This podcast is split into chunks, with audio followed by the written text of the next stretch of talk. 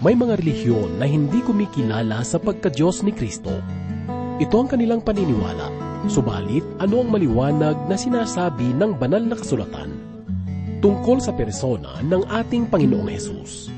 Hanapin natin ang kasagutan sa unang kabanata ng Hebreo, talatang tatlo hanggang ikapitong talata. Ito ang mensaheng ihahatid sa atin ni Pastor Dana Bangko dito lamang po sa ating programang Ang Paglalakbay. Sa bawat saglit sa araw-araw May lakas akong tinataglay. Sa Ama ako nagtitiwala. Kung kaya't hindi nanghihina Puso niya lipos ng kahabagan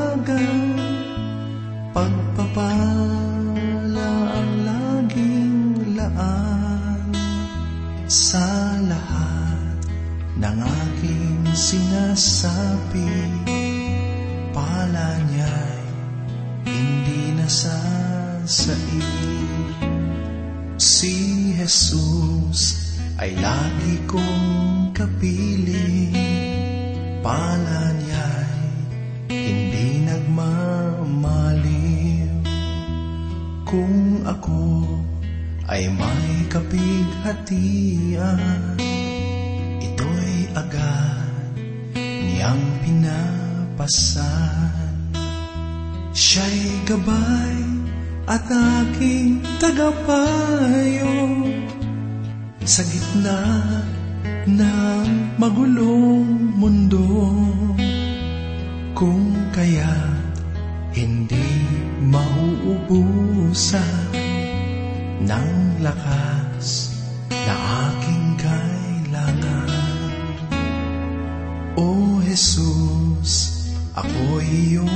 tulungan Laging sa lakas mo manangan. At kahit saan ako dumako Kalingain mo yaring puso.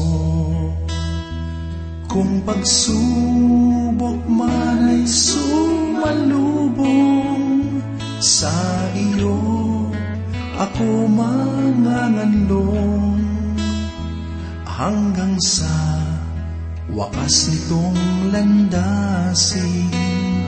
Tahanan mo ay aking datnin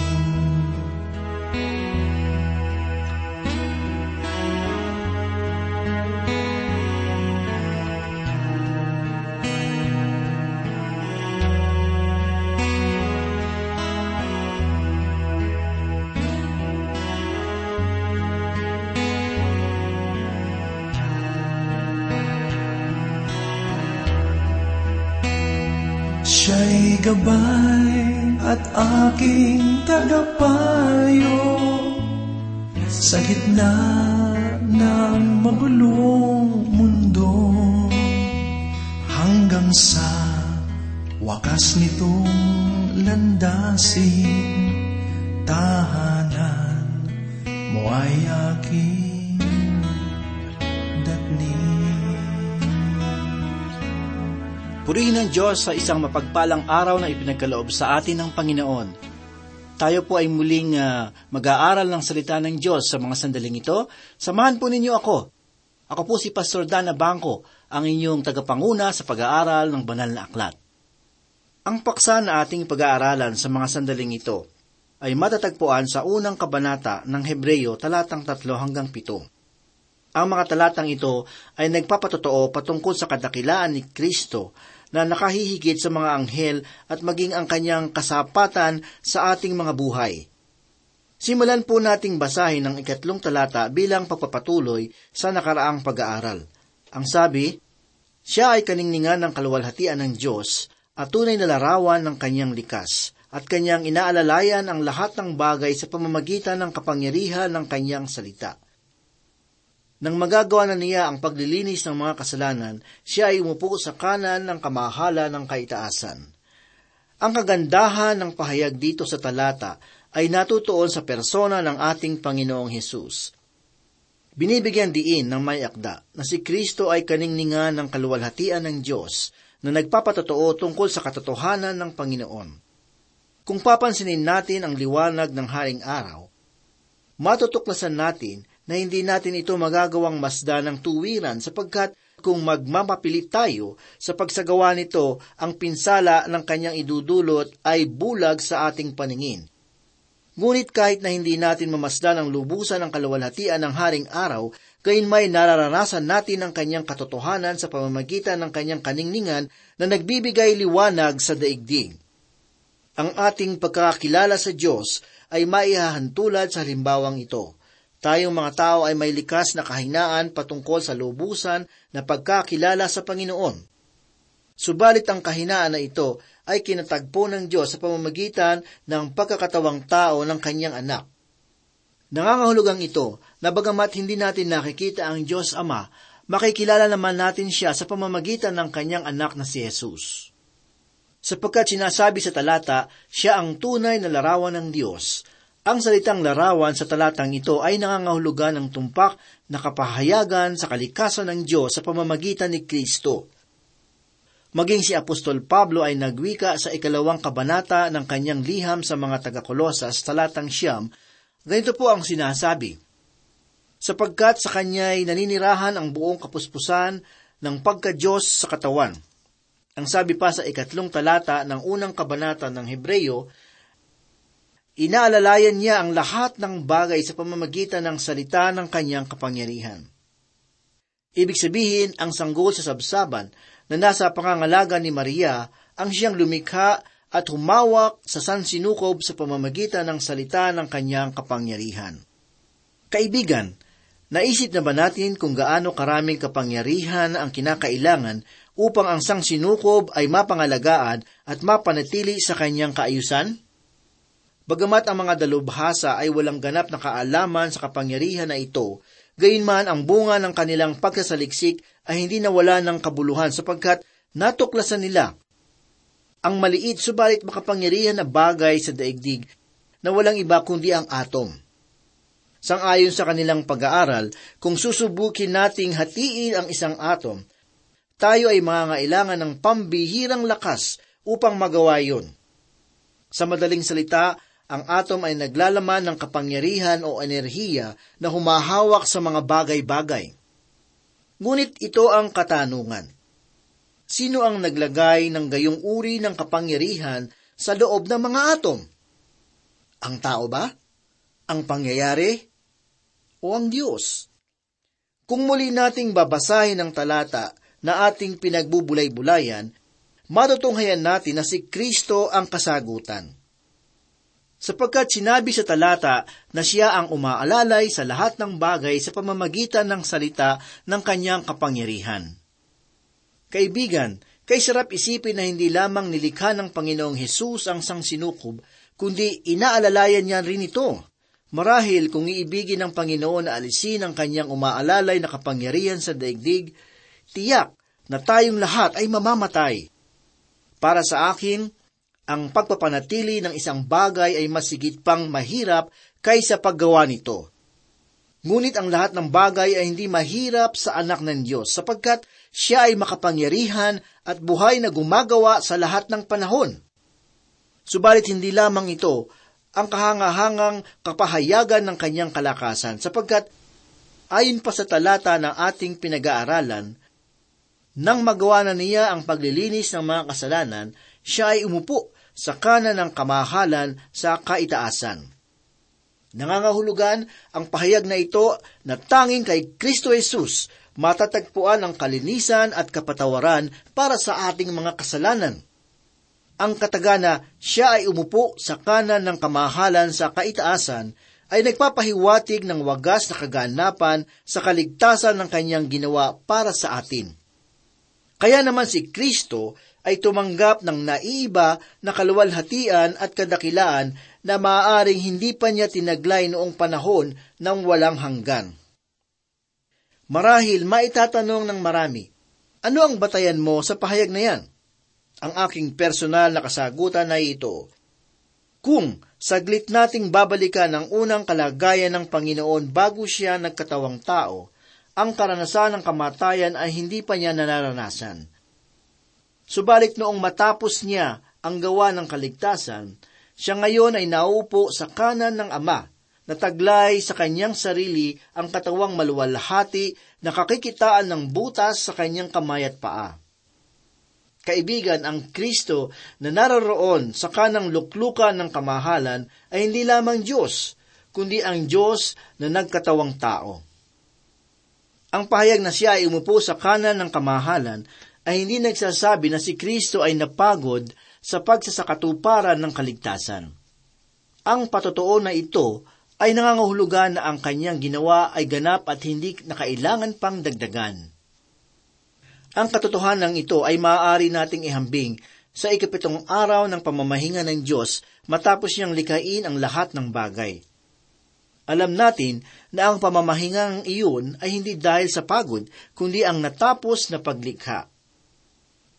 Dahil rito, ipinapaliwanag natin na ang kapahingahan ng Diyos at ang pag-upo ni Kristo sa luklukan ay nangangahulugan ng tapos na gawain. Ang sabi ni John Wesley, Noong nilikha ng Diyos ang lahat ng bagay, hindi niya kinakailangan na umulit o magdagdag sapagkat ang lahat ay mabuti at ganap. Kaibigan, ang ating mga gawain ay kadalasan na hindi natatapos. Minsan nga ay kinakailangan pa natin itong dalhin sa ating mga tahanan upang ipagpatuloy. Ngunit, ang gawa ni Kristo ay minsan at magpakailanman. Ni konting sukat ay wala tayong maidaragdag sapagkat ito ay wagas, ganap at sapat para sa ating kaligtasan. Pakinggan po natin ang sinasabi ni Apostol Pablo sa ikalawang kabanata ng Kolosas talatang siyam at sampu. Sapagkat sa kanya'y naninirahan ang buong kapuspusan ng pagkadyos sa katawan, at kayo'y napuspos sa kanya na siyang ulo ng lahat ng pamunuan at kapangyarihan. Ang kasalukuyan na kalagayan ni Kristo sa langit ay mabuting kaaliwan sa buhay ng mananampalataya.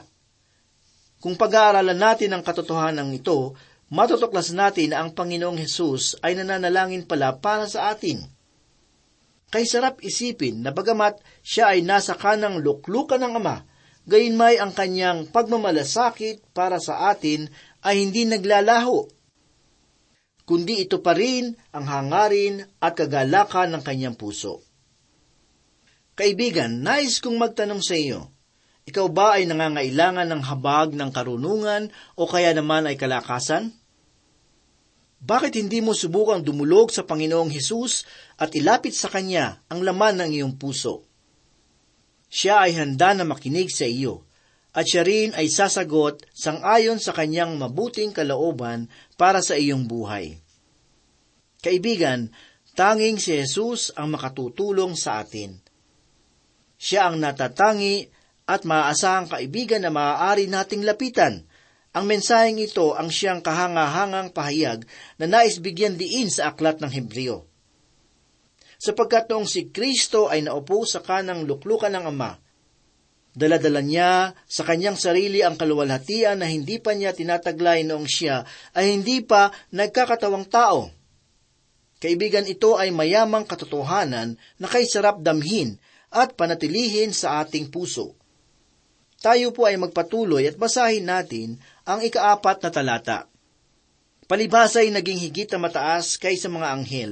Palibhasa'y nagmana ng higit na marilag na pangalan kaysa sa kanila ang kadakilaan ni Kristo kaysa sa mga anghel ang siyang nais bigyang diin sa talatang ito. Kung pag-aaralan natin ang uri ng pakikitungo ng Diyos sa kanyang bayan, matutunghayan natin na ang misteryo ng mga anghel ay madalas na tagapaghatid ng kanyang kalooban para sa kanila. Isa na rito na halimbawa ay ang pagbibigay ng kautusan sa pamamagitan ng anghel ang kerubim sa loob ng tabernakulo ay lumulukob sa kaban ng awa ay kahanga-hanga rin. Samantalang ang pangitain at pagkatawag ni Isayas ay kakikitaan ng mga anghel na pumapalibot sa kaluwalhatian ng Panginoon. Ngunit, mahalagang maunawaan natin na ang misteryo ng mga anghel ay nauukol lamang sa bansang Israel at hindi sa iglesia. Ang anghel na tagapagbantay na tinutukoy ng iba ay hindi nauukol sa panahong ito, sapagkat kung ang isang tao ay tunay na mananampalataya ng Panginoong Heso Kristo, ang kanyang buhay ay pinananahanan ng masigit pang patnubay at kapangyarihan ng mas nakahihigit sa mga anghel. Ang sabi ng banal na kasulatan sa ikatlong kabanata ng unang Korinto talatang labing tatlo, Hindi ba ninyo nalalaman na kayo ay templo ng Diyos at ang Espiritu ng Diyos ay naninirahan sa inyo? Ang nananahan sa buhay ng mga mananampalataya ay ang banal na Espiritu. Siya ang ikatlong persona na mas nakahihigit pa sa mga anghel, sapagkat siya ay Diyos. Kaibigan, hindi mo na kailangan ng pangangalaga na ipinagkakaloob ng mga anghel dahil ang kapangyarihan ng banal na Espiritu ay higit at sapat sa iyong buhay. Para sa akin, ang paniniwala ng mga simbahan patungkol sa ministeryo ng anghel ay nag-ugat mula sa mga sinaunang kaanib ng simbahan. Ang mga taong ito ay kinikilalang mga mahuhusay na pintor at manlililok na nabuhay sa panahon kung saan ang paniniwala sa mga anghel ay laganap na kaisipan. At bilang pakikibahagi sa paniniwala ng simbahan, ipinalaganap nila ang kaisipan sa pamagitan ng sining. Kaibigan, hindi natin kailangan ang mga anghel upang magkaroon ng malapit na kaugnayan sa Diyos. Hindi kanilang pangalan ng ating ginagamit sa tuwing tayo ay dumudulog sa Ama, kundi ang pangalan ni Kristo, sapagkat nalalaman natin na si Kristo ay higit na mataas sa mga anghel. Ibig sabihin, ang mga anghel ay nasa sa ilalim ng kapamahalaan ni Kristo. Sila ay kanyang nananambahan na nilikha dahil sa kanyang salita. Ang katotohanan ito ay binigyang tibay sa pamamagitan ng mga talatang sumusunod. Ang mga ito ay hinango mula sa lumang tipan upang bigyang linaw ang kapaliwanagan patungkol sa kadakilaan ni Kristo. Ginagamit ng sumulat ng Hebreyo ang mga talatang ito upang si Kristo ay masigit na maitanghal kaysa sa mga anghel. Basahin natin ang ikalimang talata na ganito ang sinasabi. Sapagkat kanino sa mga anghel sinabi ng Diyos kailanman, Ikaw ay aking anak. Ako ngayon ay naging iyong ama. At muli ako'y magiging kanyang ama at siya'y magiging aking anak. Ang pangungusap sa talata ay nagsasabi ng, Ikaw ay aking anak, ako ngayon ay naging iyong ama. Ito ang pahayag na nagmula sa ikalawang kabanata ng awit talatang pito. Matutunghayan natin sa ikalabing tatlong kabanata ng Aklat ng Mga Gawa ang natalang mensahe ni Pablo sa Antioco sa Pisidya. Sangayon kay Pablo, ang talatang ito ay walang kinalaman sa lugar ng Bethlehem kundi tumutukoy sa pagkabuhay na mag-uli ni Kristo. Si Kristo lamang ang maaaring mamatay para sa ating kasalanan. Walang sino mang anghel ang makapagliligtas sa atin sapagkat sila ay walang katawan na maaaring magbubo ng dugo para sa ating mga kasalanan. Ang sabi pa sa talata, ako'y magiging kanyang ama at siya'y magiging aking anak. Ang pahayag na ito ay matatagpuan sa ikalawang Samuel kabanatang pito, talatang labing dalawa hanggang labing apat. Ito ay may kinalaman sa pangako ng Diyos na kanyang ibinigay kay David na nagsasabi, Kapag ang iyong mga araw ay naganap na, at ikaw ay matutulog na kasama ng iyong mga ninuno, aking ibabangon ang iyong binhi pagkatapos mo na magmumula sa iyong katawan, at aking itatatag sa kanyang kaharian. Siya ay magtatayo ng bahay para sa aking pangalan, at aking itatatag ang trono ng kanyang kaharian magpakailanman Ako'y magiging kanyang ama at siya'y magiging aking anak. Kapag siya'y gumawa ng kasamaan, parurusahan ko siya sa pamalo ng mga tao at ng paghampas ng mga anak ng tao. May mga nagsasabi na ang binhi na ito na magmumula kay David ay si Solomon. Subalit ang gantong paniniwala ay pinawawalang bisa ng pahayag na matatagpuan sa unang kabanata ng Hebreyo talatang lima.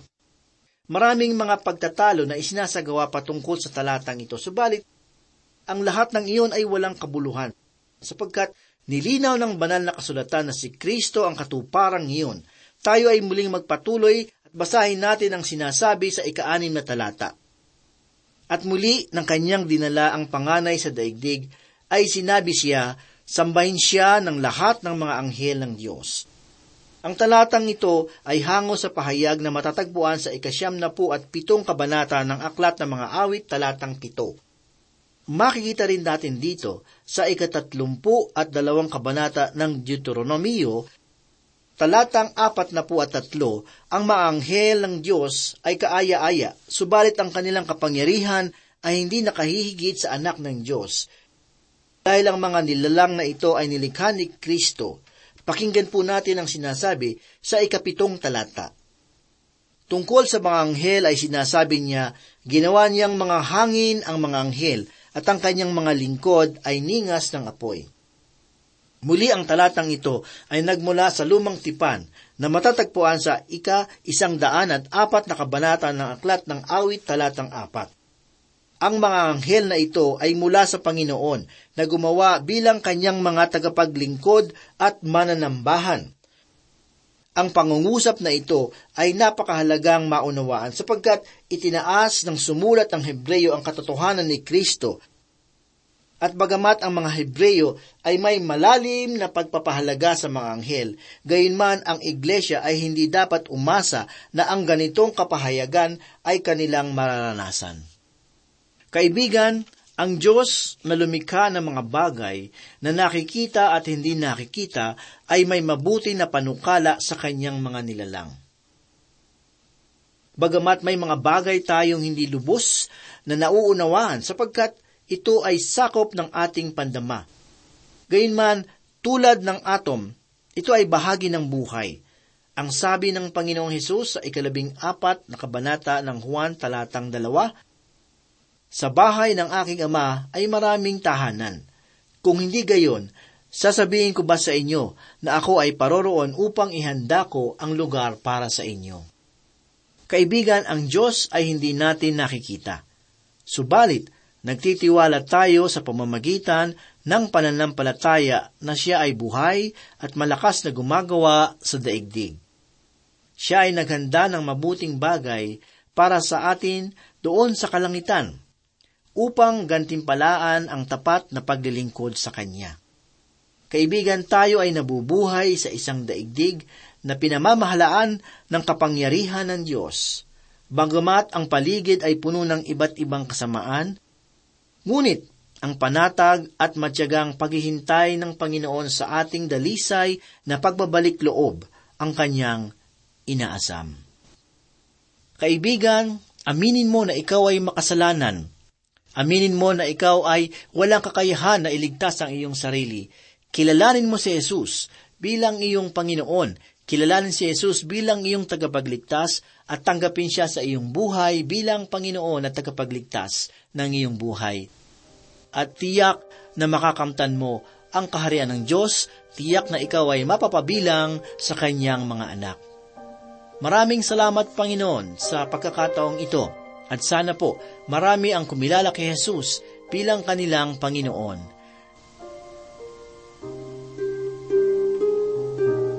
Tayo po ay manalangin.